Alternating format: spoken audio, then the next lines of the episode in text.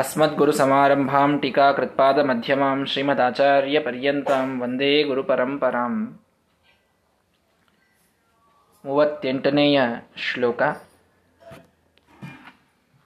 ಹಿಂದಿನ ಶ್ಲೋಕಗಳೊಳಗೆ ನರನಾರಾಯಣ ರೂಪಿಯಾದ ಪರಮಾತ್ಮನನ್ನು ಕಂಡಂತಹ ಶ್ರೀಮದಾಚಾರ್ಯರು ಮಾಡ್ತಾ ಇರತಕ್ಕಂತಹ ಸ್ಥೂಲ ರೂಪ ಚಿಂತನೆಯನ್ನು ನೋಡ್ತಾ ನೋಡ್ತಾ ಧನ್ವಂತರಿ, ಮೋಹಿನಿ, ಕಪಿಲ, ಯಜ್ಞ ಮತ್ತು ಮಹಿದಾಸ, ಕಲ್ಕಿ ಈ ಅವತಾರಗಳನ್ನು ನಿನ್ನೆಯ ದಿನ ನಾವು ಕೇಳಿದ್ದೇವೆ.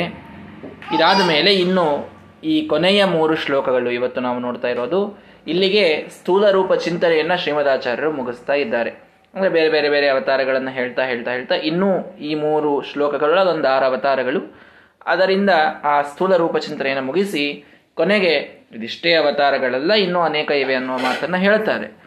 ಅಂತೂ ಇವತ್ತಿನ ಈ ಶ್ಲೋಕಗಳನ್ನು ನಾವು ಅರ್ಥವನ್ನು ತಿಳಿದುಕೊಳ್ಳೋದಾದರೆ 38ನೇ ಶ್ಲೋಕದಲ್ಲಿ ಸುಜನಾಯ ದತ್ತಪದ ಆತ್ಮಶುದ್ಧಿದ ಸುಕುಮಾರರೂಪಿ ಅಭವದೇಶ ಶಾಶ್ವತಃ ಅನಸೂಯಯ ಶುಚಿ ಮನೀಷಯ ಧೃತಃ ಪರಮಾದರೇಣ ಮುನಿಪುಂಗವೋಢಯ ಅಂತ ಇಲ್ಲಿ ದತ್ತ ಅಂತ ಒಂದು ಹೆಸರು ಬಂತು, ಕುಮಾರ ಅಂತ ಹೆಸರು ಬಂತು. ಆ 2 ಪರಮಾತ್ಮನ ಅವತಾರಗಳನ್ನು ಇಲ್ಲಿ ವರ್ಣನೆ ಮಾಡ್ತಾ ಇದ್ದಾರೆ. ಹೀಗಾಗಿ ಸುಜನಾಯ ಸಜ್ಜನರಿಗೆ ಆತ್ಮಶುದ್ಧಿದ ಅವರ ಮನಸ್ಸಿನ ಶುದ್ಧಿಯನ್ನ ನೀಡುವಂತಹ ಒಂದು ರೂಪ, ಪರಮಾತ್ಮನ ಒಂದು ರೂಪ ಇದೆ, ಮನಸ್ಸಿನ ಶುದ್ಧಿಯನ್ನು ನೀಡುತ್ತದೆ.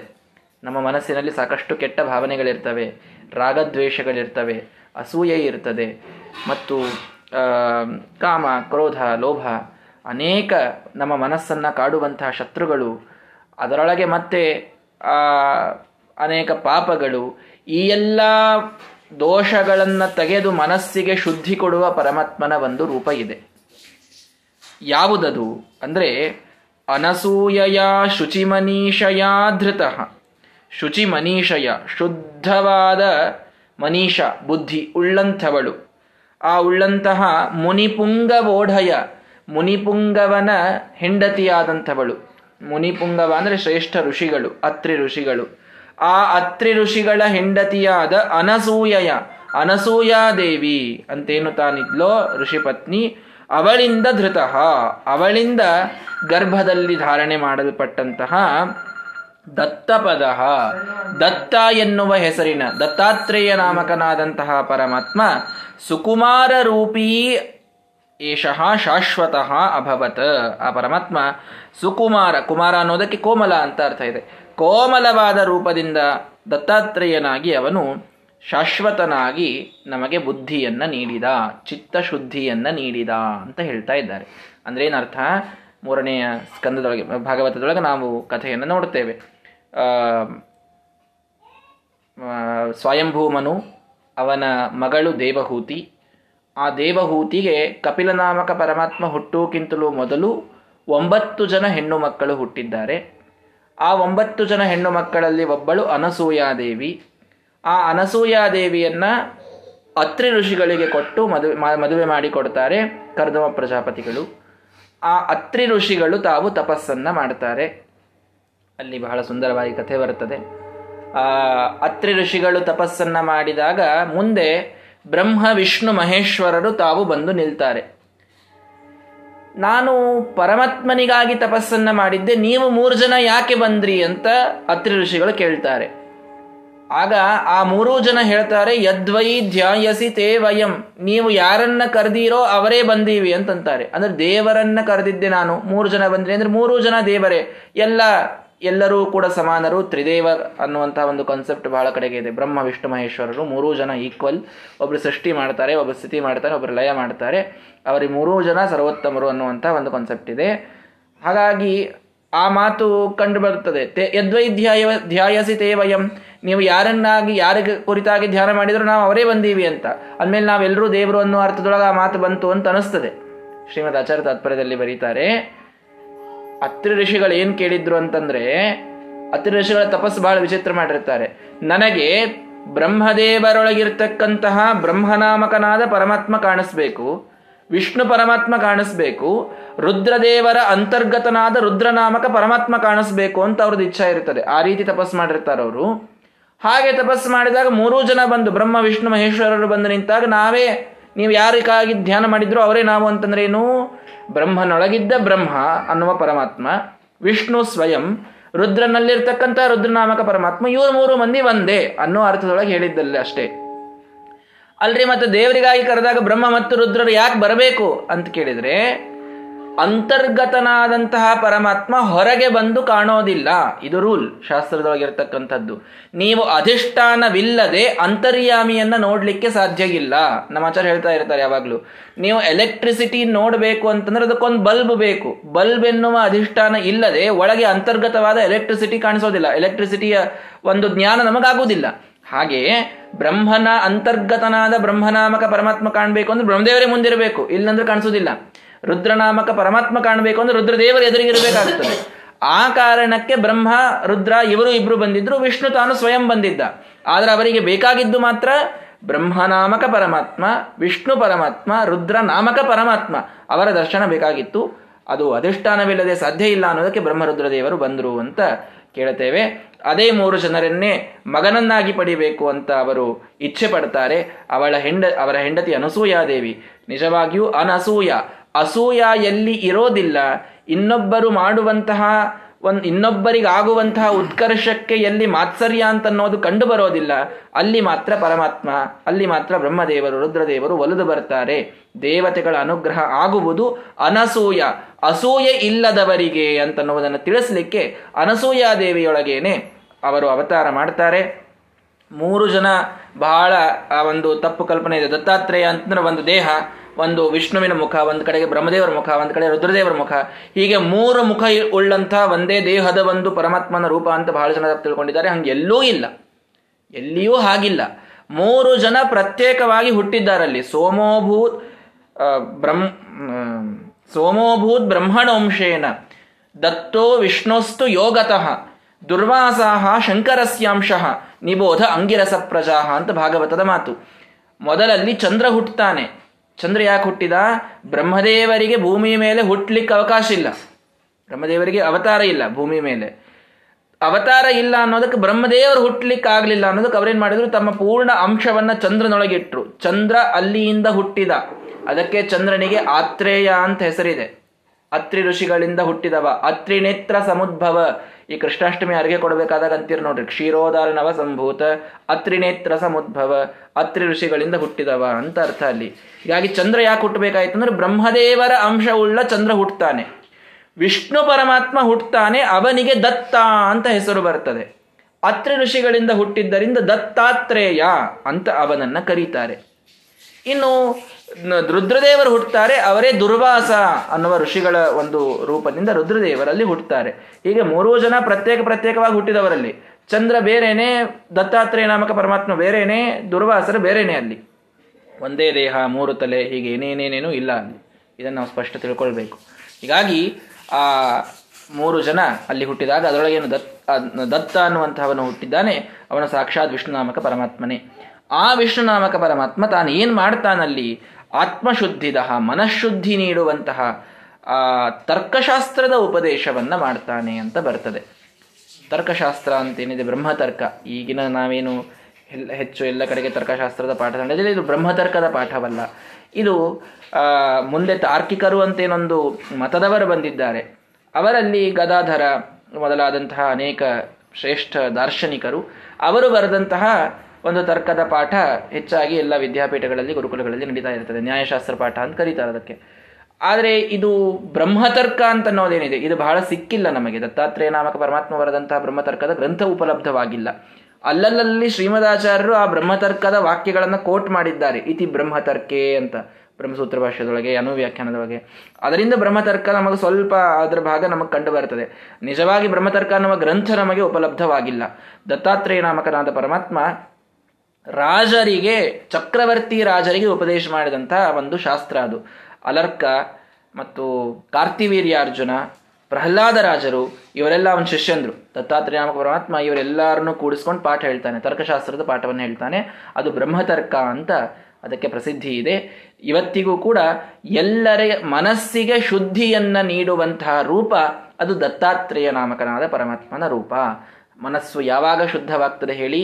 ಅನಸೂಯಾನಿಂದ ಮನಸ್ಸಿನ ಶುದ್ಧಿ ಅಂತ ಹೇಳಿದರು. ಅನಸೂಯಾನಿಂದ ದತ್ತಾತ್ರೇಯನ ಅವತಾರ. ಅರ್ಥಾತ್ ಯಾವಾಗ ಮನಸ್ಸಿನೊಳಗೆ ಅಸೂಯೆ ಮೊದಲಾದ ದೋಷಗಳು ಹೋಗ್ತವೋ ಆಗ ಮನಸ್ಸಿನ ಶುದ್ಧಿ ಪರಮಾತ್ಮ ನೀಡುತ್ತಾನೆ ಅನ್ನುವುದನ್ನೂ ಕೂಡ ಸೂಚನೆಯನ್ನು ಮಾಡ್ತಾ ಇದ್ದಾರೆ.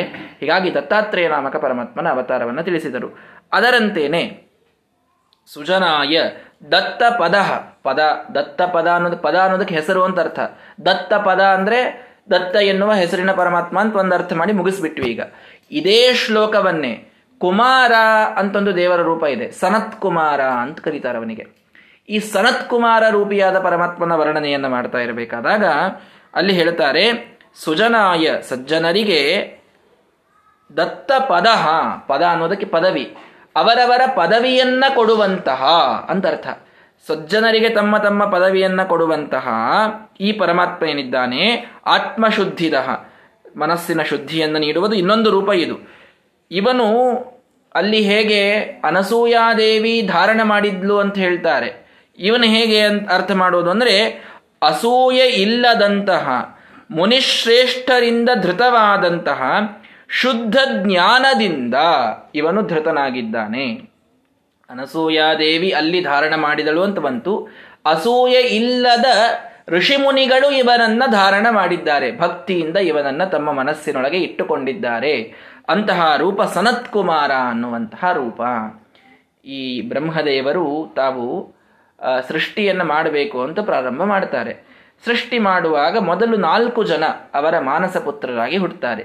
4 ಜನ ಸನಕ, ಸನಂದನ, ಸನತ್ ಕುಮಾರ, ಸನತ್ ಸುಜಾತ ಅಂತ 4 ಜನ.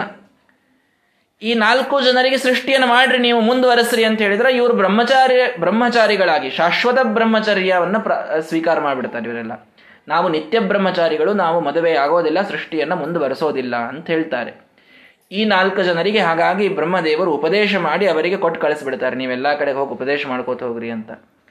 ಅದರೊಳಗೇನು ಸನಕ ಸನಂದನ ದೇವತೆಗಳಿವರು, ಸನತ್ ಕುಮಾರ ಅಂತೇನಿದ್ದಾನಲ್ಲ ಅಲ್ಲಿ ಬ್ರಹ್ಮ ಮಾನಸ ಪುತ್ರರಾಗಿ ಹುಟ್ಟಿದವ ಇವನು ಪರಮಾತ್ಮನ ರೂಪನೇ, ಸಾಕ್ಷಾತ್ ಪರಮಾತ್ಮನೇ ಬ್ರಹ್ಮದೇವರ ಮಾನಸ ಪುತ್ರನಾಗಿ ಸನತ್ ಕುಮಾರ ಅನ್ನುವ ಹೆಸರಿನಿಂದ ಹುಟ್ಟುತ್ತಾನೆ. ಸನತ್ ಅನ್ನೋದಕ್ಕೆ ಶಾಶ್ವತ ಅಂತ ಅರ್ಥ, ಸನಾತನ, ಶಾಶ್ವತವಾಗಿ ಕುಮಾರ ಅಂದರೆ ಬ್ರಹ್ಮಚರ್ಯದೊಳಗೆ ಇರತಕ್ಕಂತಹ ರೂಪ. ಆದ್ದರಿಂದ ಸನತ್ ಕುಮಾರ ಅನ್ನುವ ಹೆಸರು ಅವರಿಗೆ ಬರ್ತದೆ.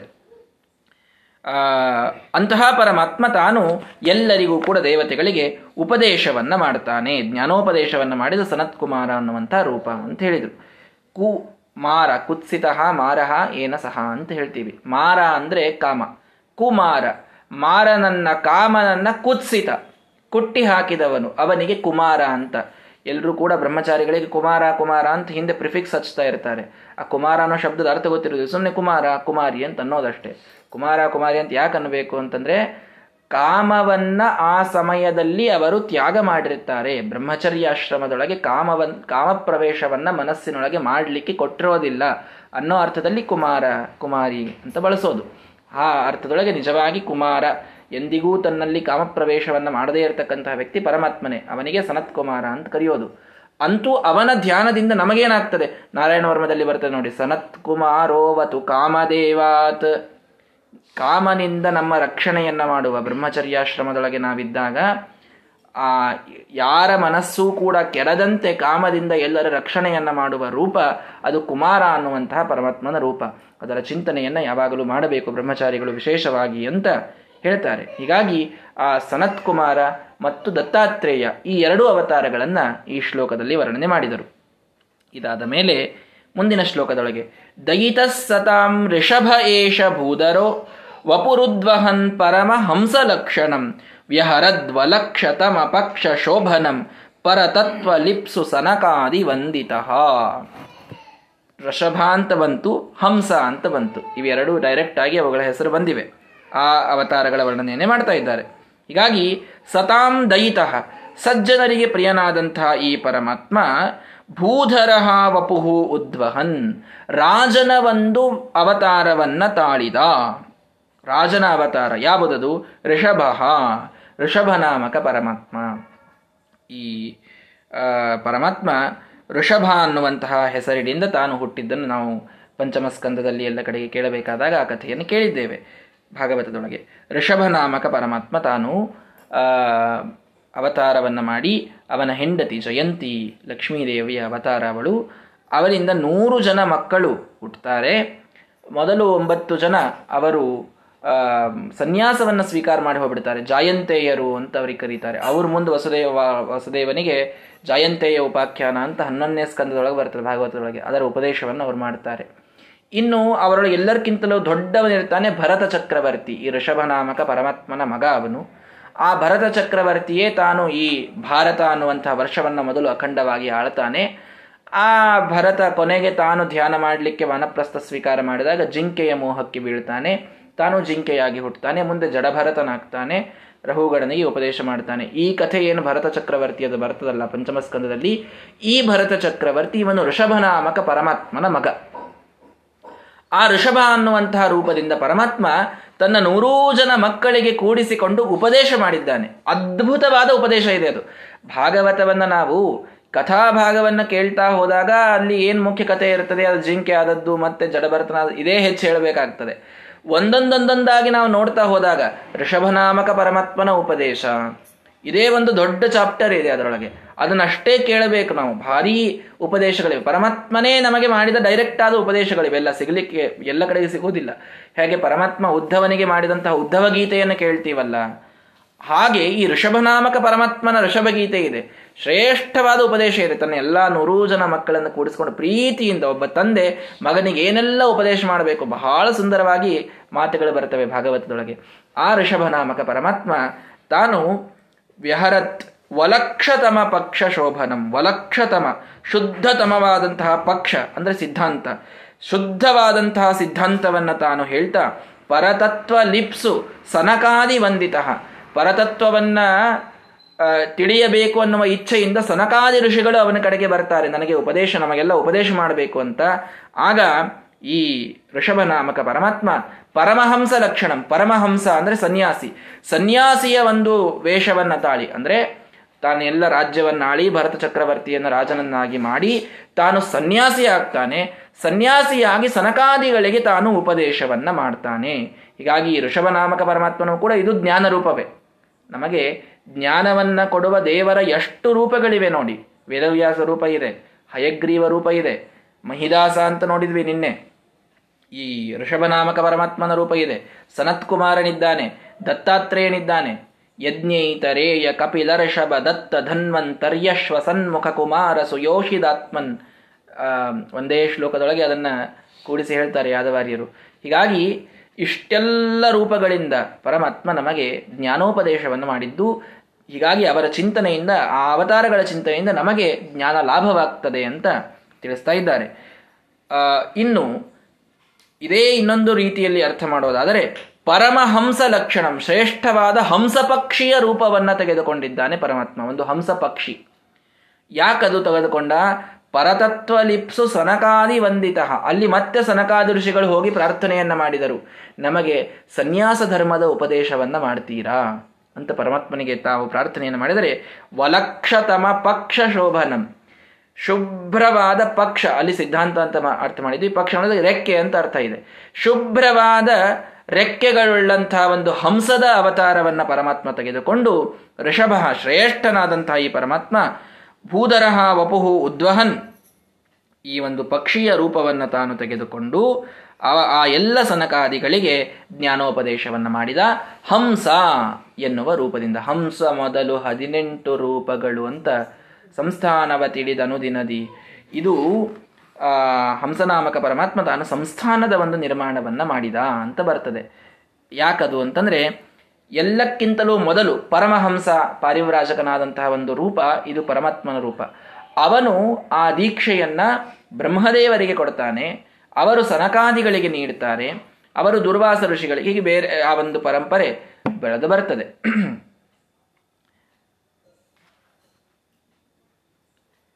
ಅವರು ಆ ದುರ್ವಾಸ ಋಷಿಗಳಿಂದ ಅದು ದೇವಲೋಕದೊಳಗೆ ಇರಬೇಕಾದಾಗ ಕೈವಲ್ಯ ತೀರ್ಥರು ಅಂತ ಭೂಮಿಗೆ ಬಂದಾಗ ಅಲ್ಲಿಗೆ ಆ ಒಂದು ಹಂಸನಾಮಕ ಪರಮಾತ್ಮನ ಪೀಠ ಅದು ಮುಂದೆ ವರೆದು ಬರ್ತದೆ.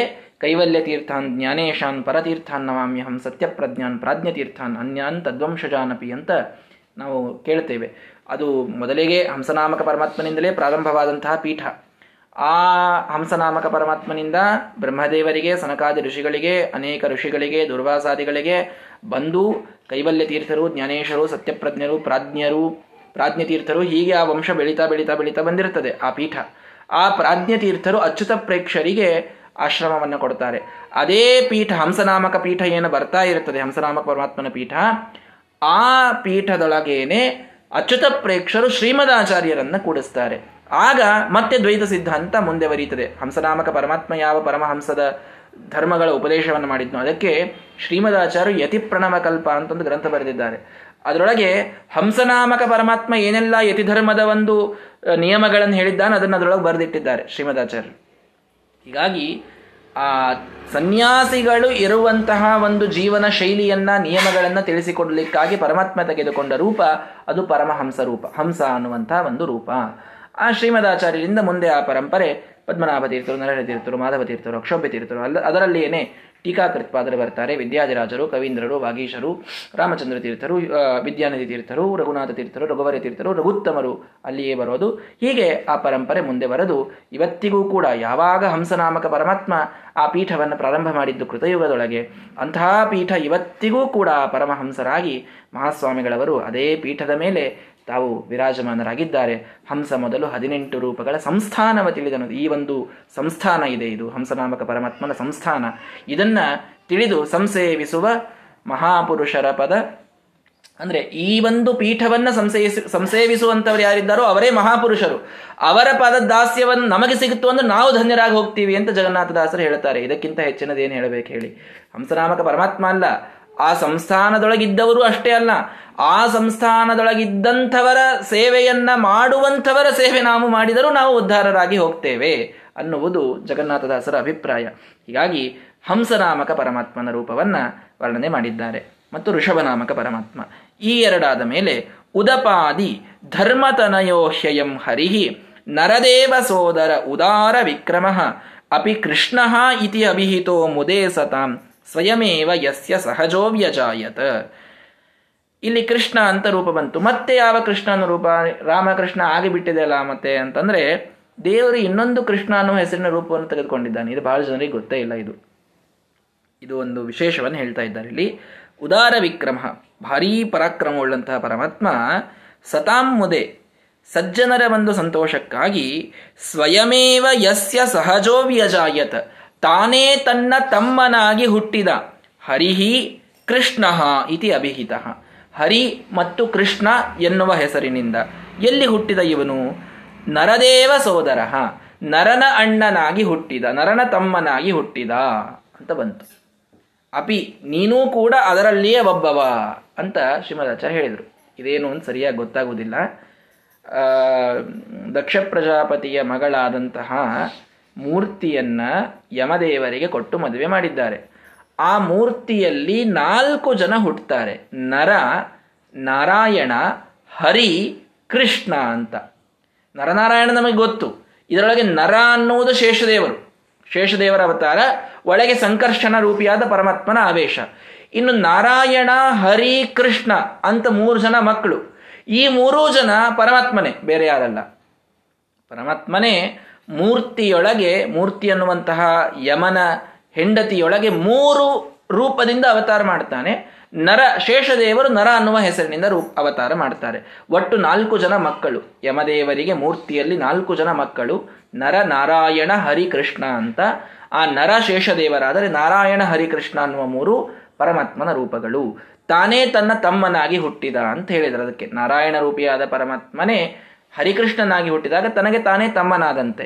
ಆದ್ದರಿಂದ ಈ ಹರಿ ಮತ್ತು ಕೃಷ್ಣ ಅನ್ನುವ ರೂಪಗಳಿಂದ ಯಮ ಧರ್ಮತನಯ, ಧರ್ಮರಾಜನ, ಯಮದೇವರ ಮಗನಾಗಿ ಈ ಅವತಾರವನ್ನು, ನಾರಾಯಣ, ಹರಿ ಮತ್ತು ಕೃಷ್ಣ ಎನ್ನುವ ಅವತಾರವನ್ನು ಮಾಡ್ತಾರೆ. ಶೇಷದೇವರು ಕೂಡ ಅದು ಒಂದು ಆವೇಶ ಅವತಾರ, ಅದು ಪೂರ್ಣಾವತಾರ ಅಲ್ಲ. ನರ ಅನ್ನುವುದು ನರನಾಮಕನಾದ ಶೇಷನೊಳಗೆ ಸಂಕರ್ಷಣನ ಆವೇಶ ಇತ್ತು ಅಂತ ತಿಳಿಸ್ತಾರೆ. ಹೀಗೆ ಇಷ್ಟೆಲ್ಲ ಭಗವಂತನ ರೂಪಗಳ ವರ್ಣನೆಯನ್ನು ಶ್ರೀಮದಾಚಾರ್ಯರು ತಾವು ಒಂದು ಕ್ಷಣ ಆ ನರನಾರಾಯಣ ರೂಪಿಯಾದ ಪರಮಾತ್ಮನನ್ನು ನೋಡಬೇಕಾದಾಗ ಇಷ್ಟೆಲ್ಲ ಚಿಂತನೆಯನ್ನು ಮಾಡಿದರು. ಅವರು ಒಂದು ಕ್ಷಣದೊಳಗೆ ಇಷ್ಟೆಲ್ಲ ಅವತಾರಗಳ ಸ್ಥೂಲ ರೂಪ ಚಿಂತನೆಯನ್ನು, ಅನಂತ ಅವತಾರಗಳನ್ನು ಚಿಂತನೆಯನ್ನು ಯಾವಾಗಲೂ ಮಾಡ್ತಾ ಇರ್ತಾರೆ ವಾಯುದೇವರು ಅಂತ ಕೇಳ್ತೀವಿ. ಹೀಗಾಗಿ ಒಂದೇ ಕ್ಷಣದೊಳಗೆ ಇಷ್ಟೆಲ್ಲ ಚಿಂತನೆ ಅವರಿಗೆ ಬಂದು ಹೋಗಿದೆ.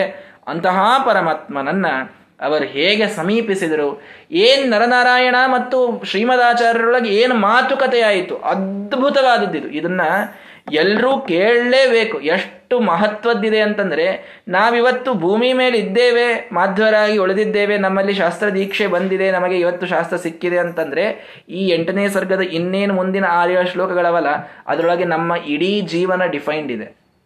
ನಾವಿವತ್ತಿಲ್ಲಿ ಇರೋದಕ್ಕೆ ಏನು ಕಾರಣ ಅಂತನ್ನೋದನ್ನು ಎಷ್ಟು ಚೆಂದಾಗಿ ಹೇಳಿದ್ದಾರೆ ಇಲ್ಲಿ ಅಂತಂದರೆ, ಅದು ಕೇಳಿಯೇ ತಿಳಿಬೇಕು ನಾವು. ನರನಾರಾಯಣ ರೂಪಿಯಾದ ಪರಮಾತ್ಮ ಮತ್ತು ಶ್ರೀಮದಾಚಾರ್ಯರ ನಡುವಿನ ಅದ್ಭುತವಾದಂತಹ ಒಂದು ಚರ್ಚೆ. ಬಹಳ ಚೆಂದಿದೆ ಈ ಚರ್ಚೆ. ಅದನ್ನು ಮುಂದಿನ ಪಾಠದೊಳಗೆ ನೋಡೋಣ. ಶ್ರೀಕೃಷ್ಣ ಅರ್ಪಣಮಸ್ತು. ಹರಯೇ ನಮಃ.